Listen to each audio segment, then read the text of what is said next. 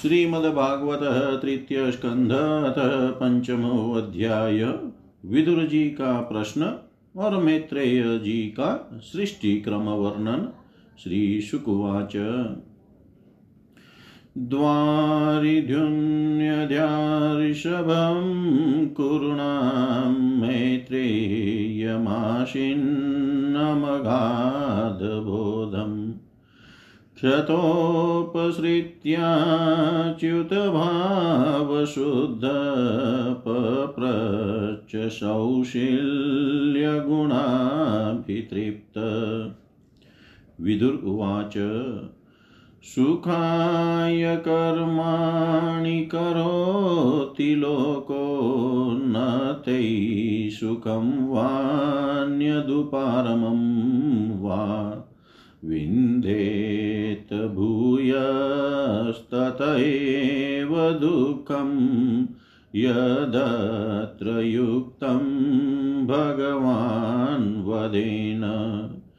जनस् जनस्य कृष्णाद्दिविमुखस्य देवादधर्मशीलस्य सुदुःखितस्य अनुग्रहायेह चरन्ति नूनं भूतानि भव्यानि जनार्दनस्य।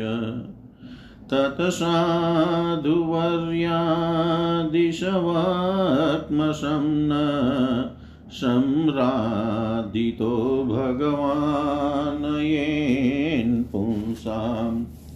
हृदि स्थितो यच्छति भक्तिपूते ज्ञानं सतत्वाधिगमं पुराणं करोति कर्माणि कृतावतारो यान्यात्मतन्त्रो भगवास्त्रयदिश। यथा ससर्जाग्र इदं निरीह संस्थाप्य वृत्तिं जगतो विधते।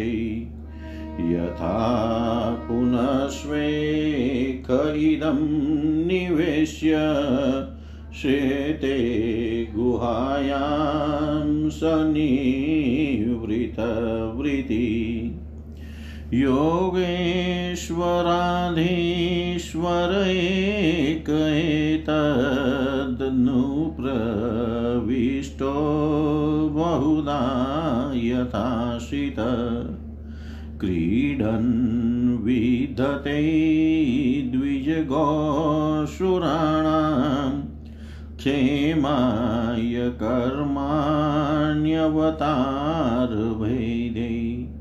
मनो न तृप्यत्यपि शृण्वतां मन शुश्लोकमौलैश्चरितामृतानि। यैस्तत्त्वभेदैरधिलोकनाथो लोकान् लोकान् सह लोकपालान् अचिकृपद्यत्र हि सर्वसत्त्व निकायभेदोऽधिकृतप्रतीत येन प्रजानामुत आत्मकर्म रूपाभिधानां च भिदां व्यधत्त। नारायणो विश्वश्रीणात्मयोनिरेतच्च नो वर्णयविप्रवर्य परावरेषां भगवन् व्रतानि श्रुतानि मे व्यासमुखादभीक्ष्णम्। अतृप्नुं चुलसुखावहानां तेषामृते कृष्णकथामृतौघात् कस्त्रीप्नुयातीतपदोभिधानात् सत्रेषु वसुरीभिरीयमानात् यः कर्णनाडीं पुरुषस्य यातो भवप्रदां गेहरतिं छिनत्ति।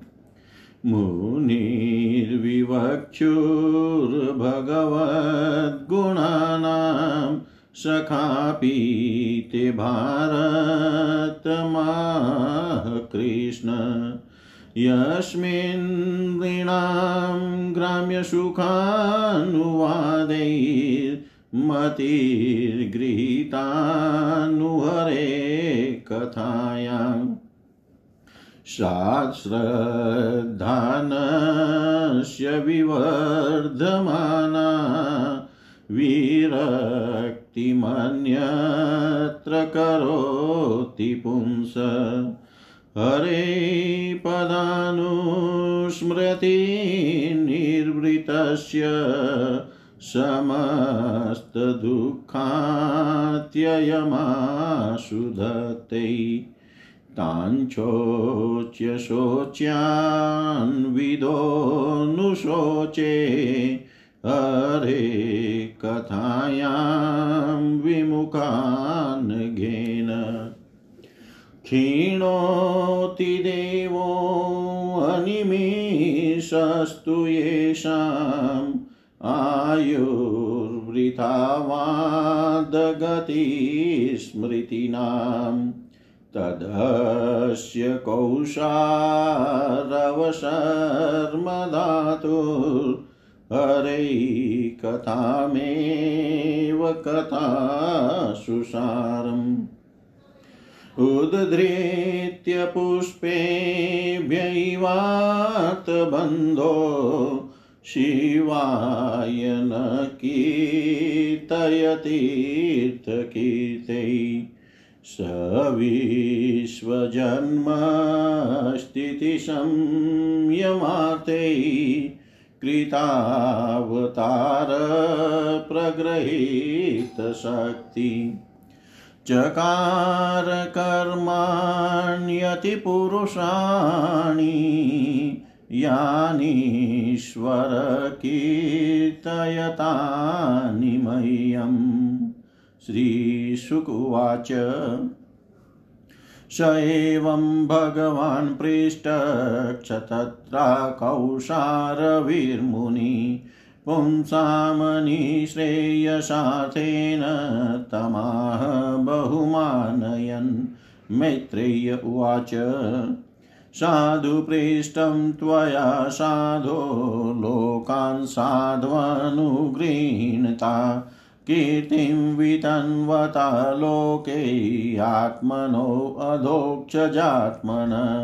नैतचित्रं त्वयि क्षतर्बादरायणवीर्यजै गृहीतोऽनन्यभावेन यत्त्वया हरिरीश्वर माण्डव्यशापाद भगवान् प्रजासंयं मनोयम भ्रातुक्षेत्रे भुजिष्यायां जातसत्यवती सुतात् भवान् भगवतो नित्यं सम्मतसानुगस्य च यस्य ज्ञानोपदेशाय मादिश भगवान् व्रजन् अथ ते भगवलीला योगमायोपबृंहिता विश्वस्थित्युद्भावन् भावान्ताता वर्णायाम्यनुपूर्वश भगवानेक आसेदमग्नात्मात्मना विभु। मात्मे आत्मैच्छानुगतावात्मानानमत्युपलक्षण भगवानेक आसेदमग्र आत्मात्मना विभु। आत्मेच्छानुगतावात्मा नानामत्युपलक्षण। स स वा एष तदा द्रष्टा नापश्य दृश्यमेकराट् मेने असन्तमिवात्मानं सुप्तशक्तिरसुद्रिक सा वा एतस्य संद्रष्टु शक्तिसदसदात्मिका माया नाम महाभाग ययेदं निर्ममे विभु कालवृत्त्या तु मायायां गुणमय्यामधोक्षज पुरुषेणात्मभूतेन वीर्यमादत वीर्यवान्। ततो भवनमहतत्वम् अव्यक्तात् कालचोदितात्। विज्ञानात्मात्मदेहस्थं विश्वं व्यञ्जस्तमोनुद सोऽप्यंसगुणकालात्मा भगवतदृष्टिगोचर।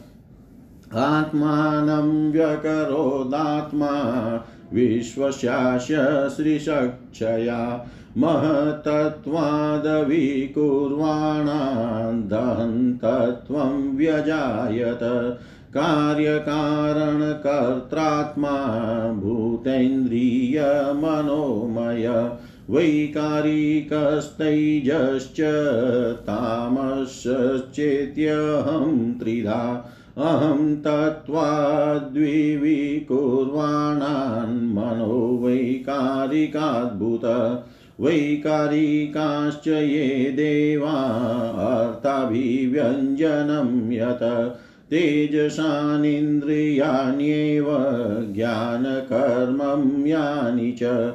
तामसो भूतसूक्ष्मादिर्यतखं लिङ्गमात्मन कालमायांसयोगेन भगवद्वीक्षितं नभ नभसोऽनुसृतं स्पर्शं विकुर्वन्निर्ममे नीलम् अनिलोऽपि विकुर्वाणो नभसोरुबलान्वित ससज्जरूपतन्मात्रं ज्योतिर्लोकस्य लोचनम्। अनिलैनान्वितं ज्योतिर्विकुर्वत परवीक्षितम्। आदताम्बोरसमयं कालमायांसयोगत। ज्योतिषाम्भोऽनुसंसृष्टं विकुर्वद ब्रह्मवीक्षितम्। महिं गन्धगुणामाधात् कालमायांसयोगत भूतानां नवादीनां यद्यद्भव व्यावरावरम् तेषां परानुसंसर्गाद्यथासङ्ख्यं गुणाद्विदु एते देवाः कला विष्णो कालमायांसलिङ्गिन नानात्वात् स्वक्रिया निशा प्रोचु प्राञ्जलयो विभुम्। देवा ऊचु नमां ते देवपदारविन्दं प्रपन्नतापोपशमातपत्रम्। नमां ते देवपदारविन्दं प्रपन्नतापोपशमातपत्रम् यनमूलकेतायतयोञ्जशोरु संसारदुःखं बहिरुक्षिपन्ति धातर्यदस्मिन् भवैष जीवास्तापत्रयेणोपहता न शर्म। आत्मलभन्ते भगवस्तवाङ्घ्रिच्छायां च विद्यामत आश्रयेम मार्गन्त्यते मुखपद्मनीडैश्छन्दसुपर्णैरऋषयो विविक्ते।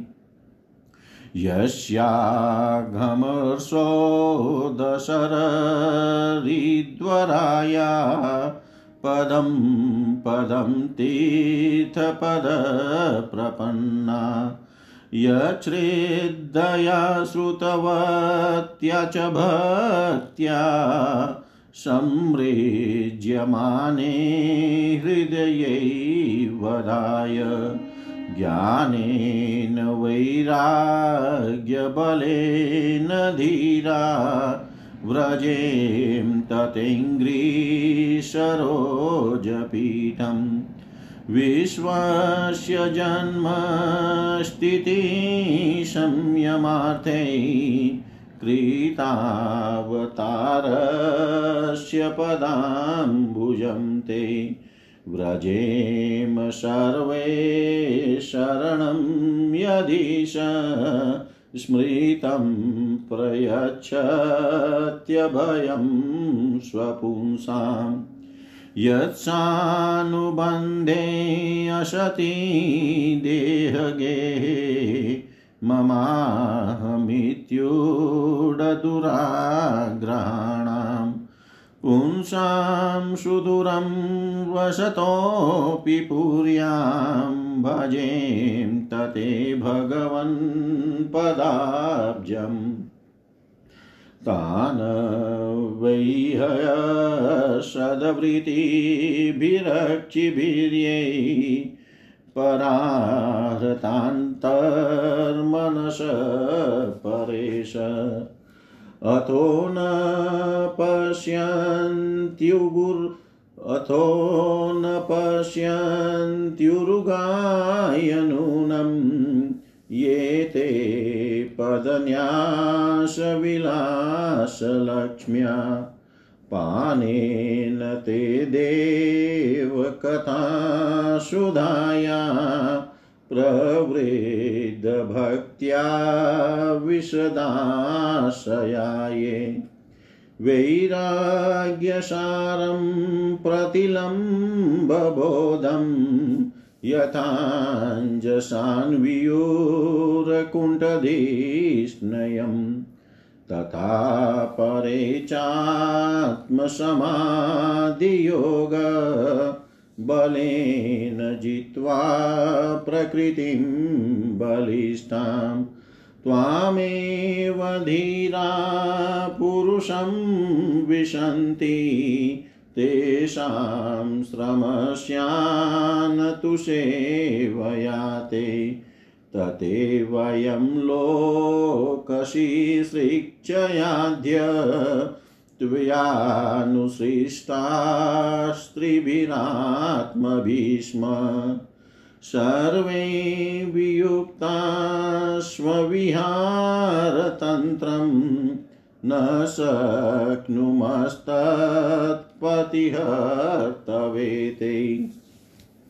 यावद्बलिं ते जहरामकाले यथा वयं चानं दाम यत्र यतो भयेषां तैमे हि लोका बलिं हरन्तोऽनमदन्तयनुहा त्वं न शुराणामशिषान्वयानां कूटस्थाद्य पुरुषपुराण त्वं देवशक्त्यां गुणकर्मयोनौ रेतस्त्वजायां कविमादधेयज।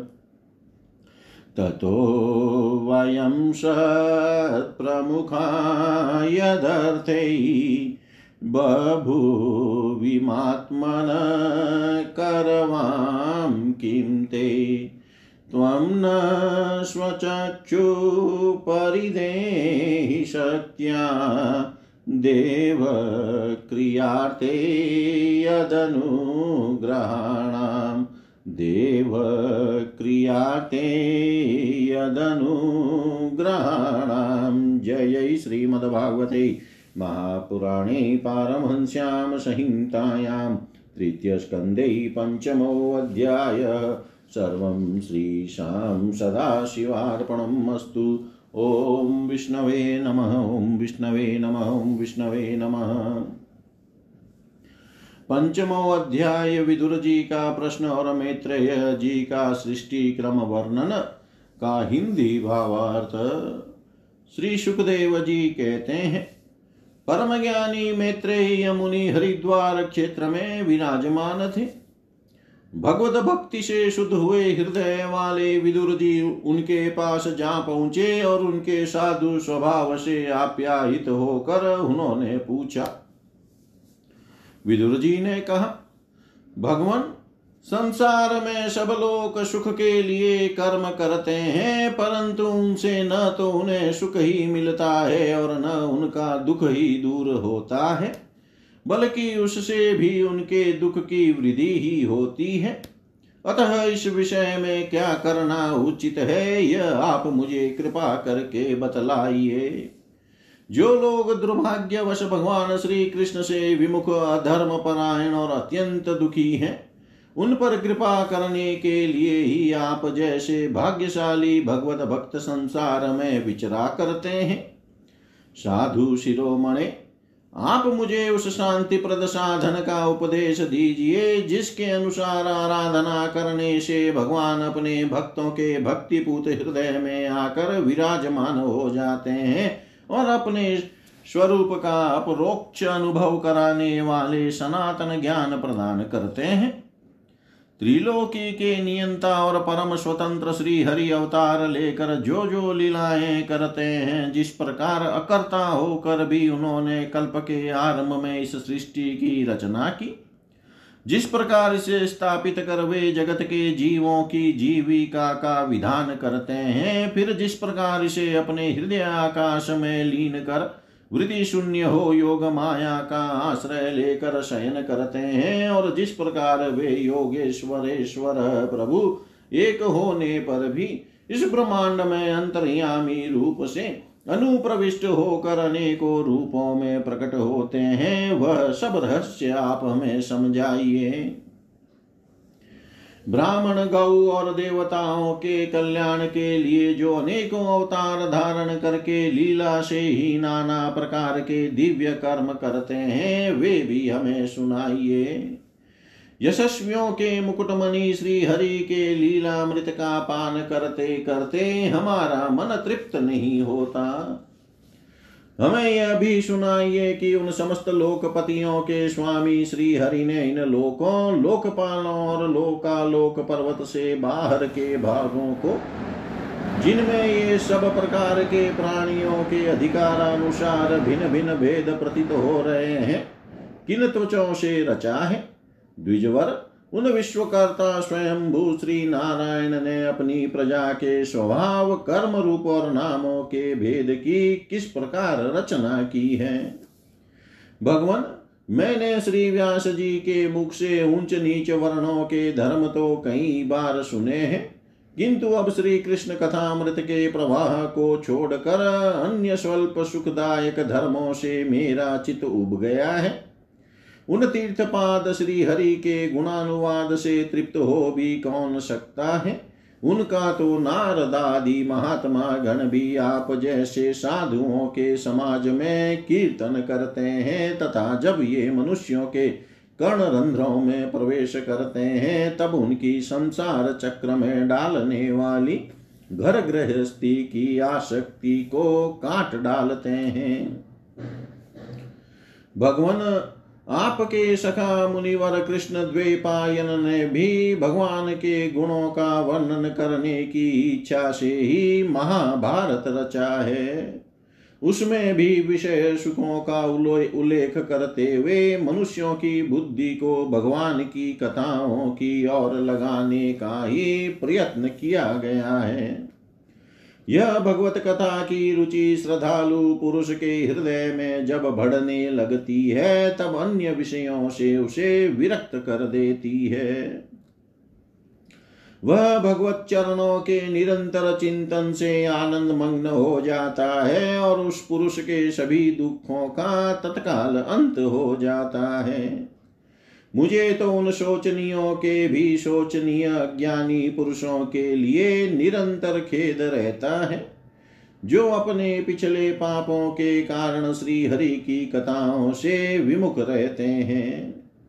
हाय, काल भगवान उनके अमूल्य जीवन को काट रहे हैं और वे वाणी, देह और मन से व्यर्थवाद विवाद, व्यर्थ चेष्टा और व्यर्थ चिंतन में लगे रहते हैं। मैत्रेय जी आप दिनों पर कृपा करने वाले हैं। अतः भौरा जैसे फूलों में से रस निकाल लेता है। उसी प्रकार इन लौकिक कथाओं में से इनकी सारभूता, परम कल्याणकारी, पवित्र कीर्ति श्री हरि की कथाएँ छांट कर हमारे कल्याण के लिए सुनाइए। उन सर्वेश्वर ने संसार की उत्पत्ति, स्थिति और संहार करने के लिए अपनी माया शक्ति को स्वीकार कर राम कृष्णादि अवतारों के द्वारा जो अनेकों अलौकिक लीलाएँ की है, वे सब मुझे सुनाइए। श्री सुखदेव जी कहते हैं जब विदुर जी ने जीवों के कल्याण के लिए इस प्रकार प्रश्न किया, तब तो मुनि श्रेष्ठ भगवान मैत्रेय जी ने उनकी बहुत बड़ाई करते हुए यो कहा। श्री मैत्रेय जी बोले, साधु स्वभाव विदुर जी, आपने सब जीवों पर अत्यंत अनुग्रह करके यह बड़ी अच्छी बात पूछी है। आपका चित तो सर्वदा श्री भगवान में ही लगा रहता है। तथापि इससे संसार में भी आपका बहुत ही सुयश फैलेगा। आप श्री व्यास जी के औरस पुत्र हैं। इसलिए आपके लिए यह कोई बड़ी बात नहीं है कि आप अनन्य भाव से सर्वेश्वर श्री हरि के ही आश्रित हो गए हैं। आप प्रजा को दंड देने वाले भगवान यम ही हैं। मांडव्य ऋषि का साप होने के कारण ही आपने श्री व्यास जी के वीर्य से उनके भाई विचित्र वीर्य की भोग पत्नी दासी के गर्भ से जन्म लिया है। आप सर्वदा ही श्री भगवान और उनके भक्तों को अत्यंत प्रिय हैं। इसीलिए भगवान निज धाम पदारते समय मुझे आपको ज्ञानोपदेश करने की आज्ञा दे गए हैं। इसलिए अब मैं जगत की उत्पत्ति, स्थिति और लय के लिए योग माया के द्वारा विस्तारित हुई भगवान की विभिन्न लीलाओं का क्रमशः वर्णन करता हूँ। सृष्टि रचना के पूर्व समस्त आत्माओं के आत्मा एक पूर्ण परमात्मा ही थे। न दृष्टा था, न दृश्य।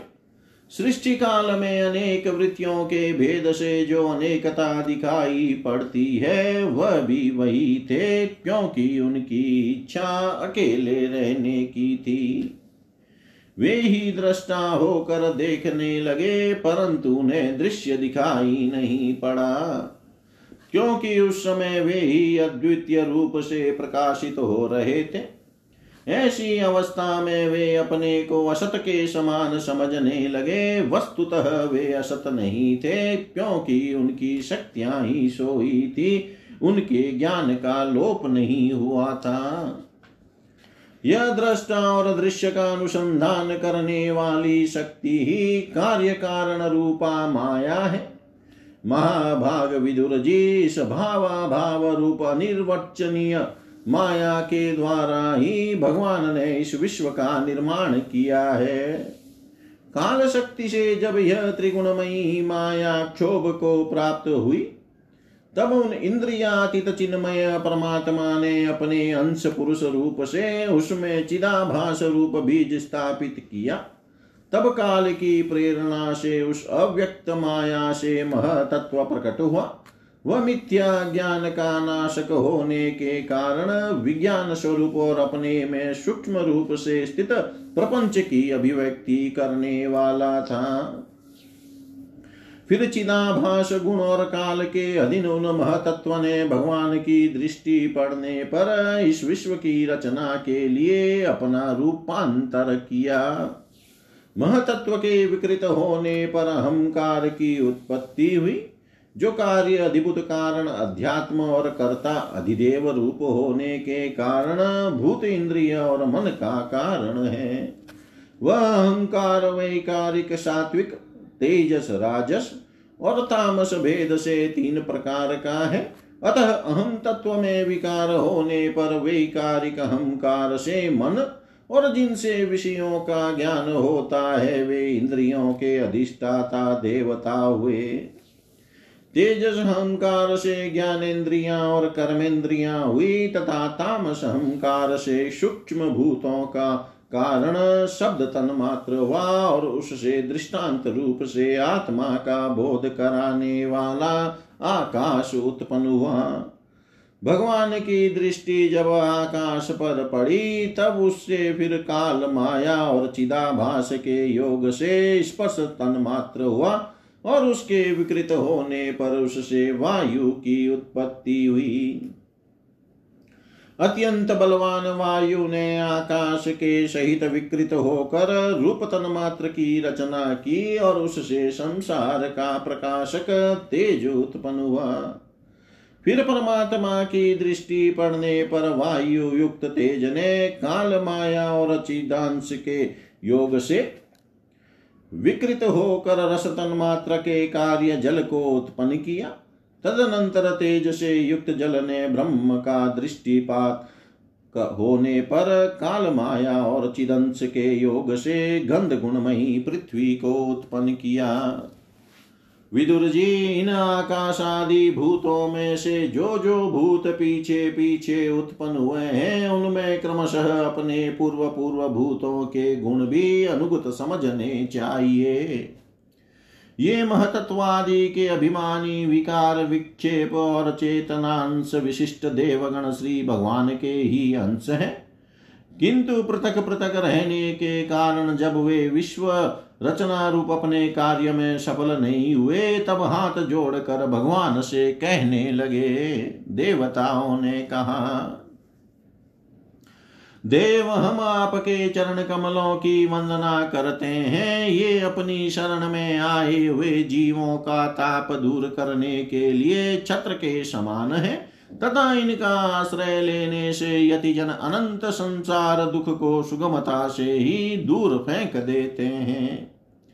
जगत करता जगदीश्वर, इस संसार में तापत्रय से व्याकुल रहने के कारण जीवों को जरा भी शांति नहीं मिलती। इसलिए भगवान, हम आपके चरणों की ज्ञानमयी छाया का आश्रय लेते हैं।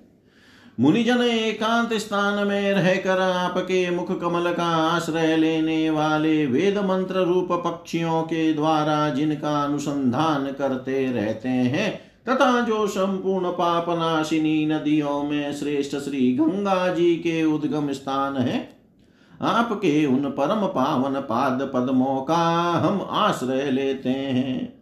हम आपके चरण कमलों की, उस चौकी का आश्रय ग्रहण करते हैं, जिसे भक्त जन श्रद्धा और श्रवण कीर्तनादि रूप भक्ति से परिमार्जित अंतकरण में धारण करके वैराग्य पुष्ट ज्ञान के द्वारा परम धीर हो जाते हैं।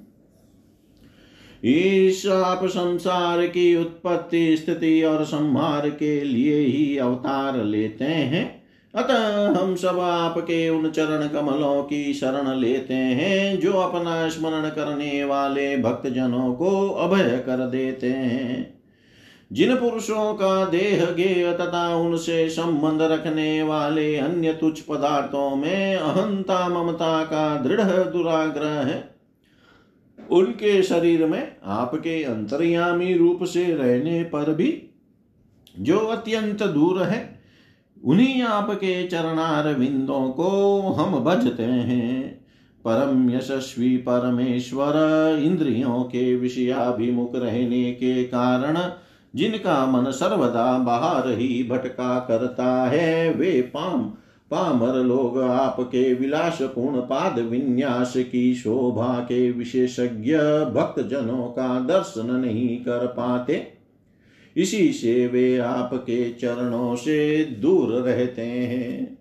देव आपके कथा मृत का पान करने से उमड़ी हुई भक्ति के कारण जिनका अंतकरण निर्मल हो गया है, वे लोग वैराग्य ही जिसका सार है, ऐसा आत्मज्ञान प्राप्त करके अनायास ही आपके वैकुंठ धाम को चले जाते हैं। दूसरे धीर पुरुष चित निरोध रूप समाधि के बल से आपकी बलवती माया को जीत कर आप में ही लीन तो हो जाते हैं, पर उन्हें श्रम बहुत होता है।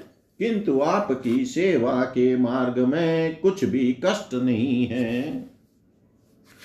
आदि देव आपने सृष्टि रचना की इच्छा से हमें त्रिगुणमय रचा है। इसलिए विभिन्न स्वभाव वाले होने के कारण हम आपस में मिल नहीं पाते और इसी से आपकी क्रीड़ा के साधन रूप ब्रह्मांड की रचना करके उसे आपको समर्पण करने में असमर्थ हो रहे हैं। अतः जन्म रहित भगवान जिससे हम ब्रह्मांड रचकर आपको सब प्रकार के भोग समय पर समर्पण कर सकें और जहाँ स्थित होकर हम भी अपनी योग्यता के अनुसार अनुग्रहण कर सकें, तथा वे सब जीव भी सब प्रकार की विघ्न बाधाओं से दूर रहकर हम और आप दोनों को भोग समर्पण करते हुए अपना अपना अन्न भक्षण कर सके, ऐसा कोई उपाय कीजिए। आप निर्विकार पुराण पुरुष ही अन्य कार्य वर्ग के सहित हम देवताओं के आदि कारण हैं। देव पहले आप जन्माहीन सत्वादि गुण और जन्मादि कर्मों की कारण रूपा माया शक्ति में चिदाभास रूप वीर्य स्थापित किया था।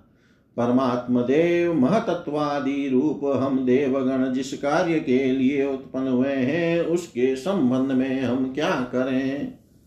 देव हम पर आप ही अनुग्रह करने वाले हैं।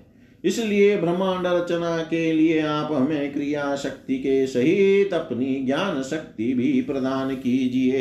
जय जय श्री मद्भागवते महापुराणे पारमश्याम संहितायां तृतीय स्कंधे पञ्चमोऽध्याय सर्वं श्रीशां सदाशिवार्पणम् अस्तु। ॐ विष्णवे नमः, ॐ विष्णवे नमः, ॐ विष्णवे नमः। श्रीमद्भागवतः तृतीय स्कन्धतः षष्ठोऽध्याय विराट शरीर की उत्पत्ति ऋषिर्वाच। इति तासां स्वशक्तीनां सतीनाम समेत्य स। प्रसुप्तलोकतन्त्राणां निशाम्य गतिमीश्वर कालसंज्ञां तदा देवीं बिभ्रशक्तिमुरुक्रम, त्रयोविंशतितत्त्वानां गणं युगपदाविशत् सोऽनुप्रविष्टो भगवास, चेष्टारूपेण तं गणम् भिन्नं संयोजयामाश सुप्तं कर्म प्रबोधयन्। प्रबुधकर्मा देवेन् त्रयोविंशतिको गण। प्रेरितोऽजनयत् स्वाभिर्मात्राभिरधिपुरुषम् परेण विशताश्वस्मिन् मात्रया विश्वसृगण चुक्षुभान्योन्यमासाद्य यस्मिन् लोकाश्चराचरा हिरण्मयः स पुरुषः सहस्रपरिवत्सरान् आण्डकोश उवासाप्सु सर्वसत्त्वोपबृंहित स वै विश्वसृजां गर्भो देवकर्मात्मशक्तिमान् विभाजात्मनात्मानमेकधा दशधा त्रिधा एष यशेषसत्त्वानामात्मान् स परमात्मन। आद्योऽवतारो यत्राशो भूतग्रामो विभाव्यते। साध्यात्मसादिदेवश्च सादिभूत इति त्रिधा। विराट्प्राणोदशविध एकदा हृदयेन च स्मरण विश्वसृजामीशो विज्ञापितमधोक्षज विराजमतपस्त्वेन तेजशैषां विवृत्तये। अथ तस्याभितप्तस्य कति चायतनानिह निरभिद्यन्त तानि मे गदत शृणु। तस्याग्निराश्यं निर्भिन्नं लोकपालो विशत्पदम् वाचा श्वांसेन वक्तव्यं ययाशो प्रतिपद्यते। निर्भिनं तालुवरुणो लोकपालो विषधरे जिव्यांसेन च रसं ययाशो प्रतिपद्यते। निर्भिने अश्विनौ नाशे विष्णोराविशतां पदम् घ्राणिनांशेन गन्धस्य प्रतिपतिर्यतो भवेत्। निर्भिनैयक्षिणी त्वष्टा लोकपालो विशद्विभो चक्षुषांशेन रूपाणां प्रतिपतिर्यतो भवेत्। निर्भिनान्यस्य चर्माणि लोकपालो अनिलो विशत् प्राणिनांशेन संस्पर्शम् येनाशो प्रतिपद्यते। कर्णवस्य विनिर्भिन्नौ धिष्णयं स्वं विविशुर्दिश श्रोत्रेणांशेन शब्दस्य सिधिमेन प्रपद्यते। त्वचमस्य विनिर्भिन्ना विविशुर्धिष्णयमौषधि। अंशेन रोमभिकण्डुं यैरसौ प्रतिपद्यते। मेढ्रं तस्या मेढ्रं तस्य विनिर्भिन्नं स्वधिष्णयं क उपाविशत्। रेतशांसेन येनाशावानन्दं प्रतिपद्यते। गुदं पुंसं विनिर्भिन्नं मित्रलोकेश आविशत्। वायुनांशेन येनाशो विसर्गं प्रतिपद्यते। हस्तावस्य विनिर्भिन्ना विन्द्रस्वर्पतिराविशत्। वार्तयांशेन पुरुषो ययावृत्तिं प्रपद्यते। पादावस्य विनिर्भिन्नौ लोकेशो विष्णुराविशत्। गत्या श्वांसेन पुरुषो यया प्राप्यं प्रपद्यते। बुद्धिं चास्य विनिर्भिन्नां वागीशोधिष्णयमाविशत्। बोधेनांशेन बोधव्य प्रतिपतिर्यतो भवेत्। हृदयं चास्य निर्भिन्नं चन्द्रमाधिष्ण्यमाविशत्। मनसांसेन येनाशो विक्रियाँ प्रतिपद्यते। आत्मानं चास्य निर्भिन्नम् अभिमानो विशत्पदम् कर्मणांशेन येनाशो कर्तव्यं प्रतिपद्यते। सत्वं चास्य विनिर्भिन्नं महान्धिष्णयमुपाविशत् चितैनांशेन येनाशो विज्ञानं प्रतिपद्यते। शिष्णो शीर्ष्णोऽस्य गौर्धरापदभ्यां कं नाभिरुत्पद्यत। गुणानां वृत्तयो येषु प्रतीयन्ते सुरादय आत्यन्तिकेन सत्त्वेन दिवं देवा प्रपेदिरे। धरां रजस्वभावेन पणयो ये च ताननु। तातीयेन स्वभावेन भगवानाभिमाश्रिता उभयोरन्तरं व्योम ये रुद्रपार्षदां गणा मुक्तोऽवर्तत ब्रह्म पुरुषस्य कुरुद्वः यस्तुन्मुखत्वादवर्णानां मुख्यो भूतब्राह्मणो गुरु बाहुभ्योऽवर्तत क्षत्रं क्ष क्षत्रियस्तदनुव्रत। यो जातस्त्र यो जातस्त्रायते वर्णान् पौरुषकण्टकक्षतात्। विशोऽवर्तन्तस्योर्वोर्लोकवृत्तिकरीर्विभो। वेश्य तदुद्भवो वार्तां निर्णाम्य संवर्तयत् पदभ्यां भगवतो यज्ञै शुश्रूषाधर्मसिद्धये तस्यां जातः पुरा शूद्रो यद्वृत्त्या तुष्यते हरि एते वर्णाः स्वधर्मेण यजन्ति स्वगुरुं हरिं श्रद्धयात्मविशुद्ध्यर्थं यजाता स वृत्तिभिः। एतच्छतर्भगवतो देव कर्मात्मरूपिण कश्रद्ध्यादुपाकर्तुं योगमाया बलोदयम् अतापि कीर्तयाम्यङ्ग यथा मति यथा श्रुतं कीर्तिहरैष्वां सत्कर्तुं गिरिं मन्याभिधासतिम् एकान्तलाभं वचसोऽनुपुंसां सुश्लोकमौलैर्गुणवादमाहु। श्रुतेश्च विद्वभेद्रूपाकृतायां श्रुते च वेद्वदभिरूपाकृतायां कथासुधायामुपसम्प्रयोगम् आत्मनो वसितो वत्स महिमा कविनादिना संवत्सरसहस्रान्ते धिया योगविपक्वया। अतो भगवतो माया मायिनामपि मोहिनी, यत् स्वयं चात्मवत्मात्मा न वेद किमुता परे यतोऽप्राप्य न्यवर्तन्त वाचश्च मनसा सह।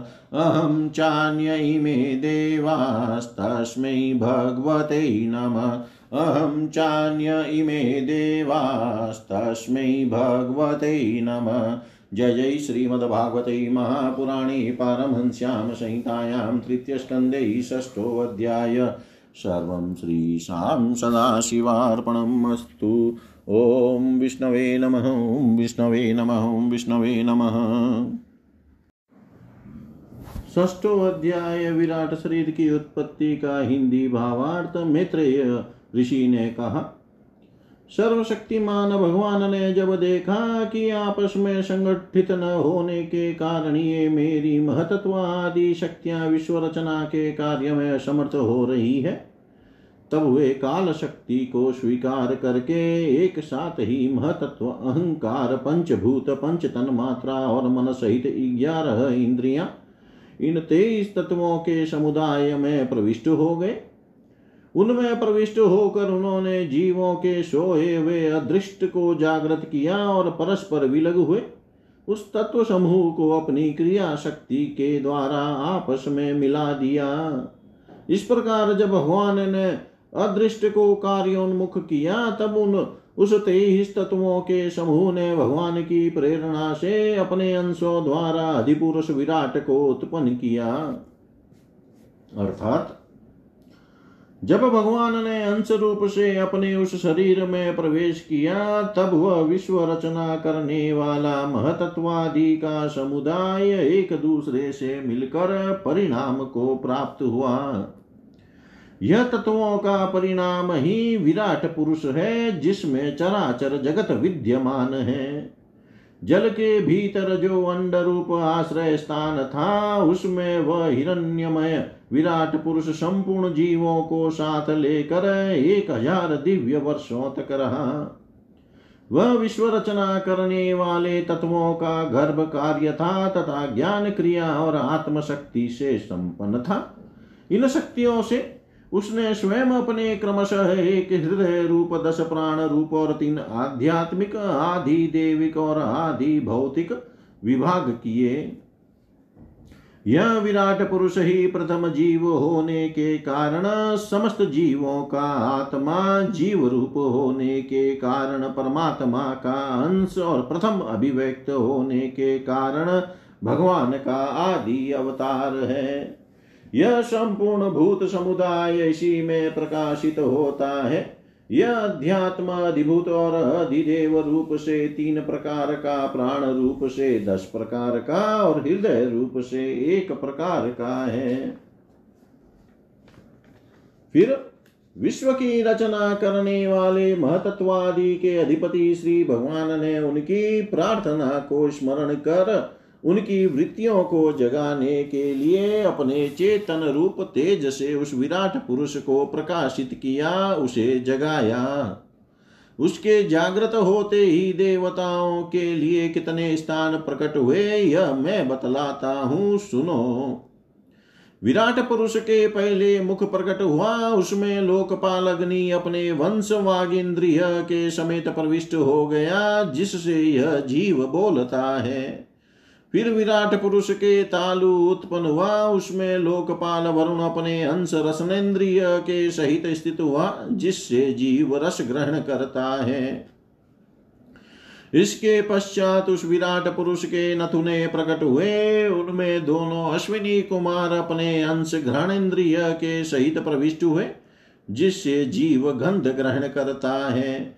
इसी प्रकार जब उस विराट देह में आँखें प्रकट हुई, तब उनमें अपने अंश नेत्रेंद्रिय नेत्रेंद्रिय के सहित लोकपति सूर्य ने प्रवेश किया, जिस नेत्र नेत्रेंद्रिय से पुरुष को विविध रूपों का ज्ञान होता है। फिर उस विराट विग्रह में त्वचा उत्पन्न हुई, उसमें अपने अंश त्वगिंद्रिय के सहित वायु स्थित हुआ जिस त्वगिंद्रिय से जीव स्पर्श का अनुभव करता है, जब इसके कर्ण छिद्र प्रकट हुए, तब उनमें अपने अंश श्रवणेन्द्रिय के सहित दिशाओं ने प्रवेश किया, जिस श्रवणेन्द्रिय से जीव को शब्द का ज्ञान होता है। फिर विराट शरीर में चर्म उत्पन्न हुआ, उसमें अपने अंश रोमों के सहित औषधियाँ स्थित हुई, जिन रोमों से जीव खुजली आदि का अनुभव करता है। अब उसके लिंग उत्पन्न हुआ अपने इस आश्रय में प्रजापति ने अपने अंश वीर्य के सहित प्रवेश किया, जिससे जीव आनंद का अनुभव करता है। फिर विराट पुरुष के गुदा प्रकट हुई। उसमें लोकपाल मित्र ने अपने अंश पायु इंद्रिय के सहित प्रवेश किया। इससे जीव मल त्याग करता है। इसके पश्चात उसके हाथ प्रकट हुए। उनमें अपनी ग्रहण त्याग रूपा शक्ति के सहित देवराज इंद्र ने प्रवेश किया। इस शक्ति से जीव अपनी जीविका प्राप्त करता है। जब इसके चरण उत्पन्न हुए, तब उनमें अपनी शक्ति गति के सहित लोकेश्वर विष्णु ने प्रवेश किया। इस गति शक्ति द्वारा जीव अपने गंतव्य स्थान पर पहुँचता है। फिर इसके बुद्धि उत्पन्न हुई। अपने इस स्थान में अपने अंश बुद्धि शक्ति के साथ वाकपति ब्रह्मा ने प्रवेश किया। इस बुद्धि शक्ति से जीव ज्ञातव्य विषयों को जान सकता है। फिर इसमें हृदय प्रकट हुआ। उसमें अपने अंश मन के सहित चंद्रमा स्थित हुआ। इस मन शक्ति के द्वारा जीव संकल्प विकल्प आदि रूप विकारों को प्राप्त होता है। तत्पश्चात विराट पुरुष में अहंकार उत्पन्न हुआ। इस अपने आश्रय में क्रिया शक्ति सहित अभिमान रुद्र ने प्रवेश किया। इससे जीव अपने को कर्तव्य, अपने कर्तव्य को स्वीकार करता है। अब इसमें चित्त प्रकट हुआ। उसमें चित्त शक्ति के सहित महतत्व ब्रह्मा स्थित हुआ। इस चित्त शक्ति से जीव विज्ञान चेतना को उपलब्ध करता है। इस विराट पुरुष के सिर से स्वर्गलोक पैरों से पृथ्वी और नाभि से अंतरिक्ष आकाश उत्पन्न हुआ इनमें क्रमशः सत्वरज और तम इन तीन गुणों के परिणाम रूप देवता, मनुष्य और प्रेत आदि देखे जाते हैं।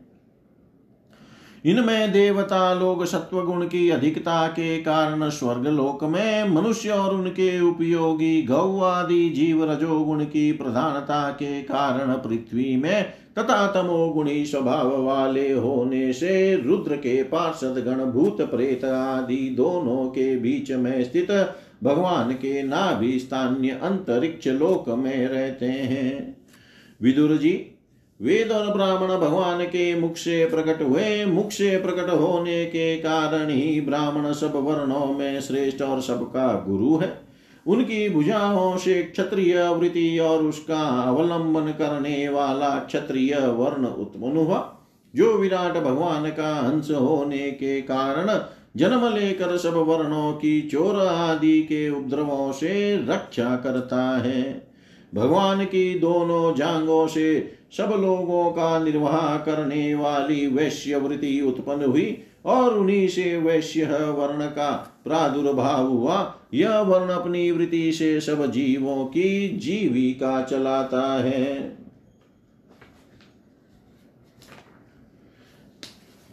फिर सब धर्मों की सिद्धि के लिए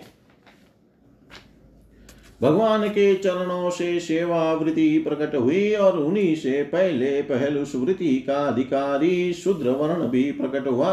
जिसकी वृत्ति से ही श्री हरि प्रसन्न हो जाते हैं। ये चारों वर्ण अपनी अपनी वृत्तियों के सहित जिनसे उत्पन्न हुए हैं, उन अपने गुरु श्री हरि का अपने अपने धर्मों से चित शुद्धि के लिए श्रद्धा पूर्वक पूजन करते हैं। विदुर जी, यह विराट पुरुष काल कर्म और स्वभाव शक्ति से युक्त भगवान की योग माया के प्रभाव को प्रकट करने वाला है। इसके स्वरूप का पूरा पूरा वर्णन करने का कौन साहस कर सकता है? तथापि प्यारे विदुर जी, अन्य व्यावहारिक चर्चाओं से अपवित्र हुई अपनी वाणी को पवित्र करने के लिए जैसी मेरी बुद्धि है और जैसा मैंने गुरु मुख से सुना है, वैसा श्री हरि का सुयश वर्णन करता हूँ। महापुरुषों का मत है कि पुण्य श्लोक शिरोमणि श्री हरि के गुणों का गान करना ही मनुष्यों की वाणी का तथा विद्वानों के मुख से भगवत कथा मृत का पान करना ही उनके कानों का सबसे बड़ा लाभ है। वत्स, हम ही नहीं आदि कवि श्री ब्रह्मा जी ने एक हज़ार दिव्य वर्षों तक अपनी योग परिपक्व बुद्धि से विचार किया। तो भी क्या वे भगवान की अमित महिमा का पार पा सके? अतः भगवान की माया बड़े बड़े मायावियों को भी मोहित कर देने वाली है। उसकी चक्कर में डालने वाली चाल अनंत है। अतएव स्वयं भगवान भी उसकी था नहीं लगा सकते। फिर दूसरों की तो बात ही क्या है? जहाँ न पहुँच कर मन के सहित वाणी भी लौट आती है, तथा जिनका पार पाने में अहंकार के अभिमानी रुद्र तथा अन्य इंद्रियाधिष्ठाता देवता भी समर्थ नहीं है।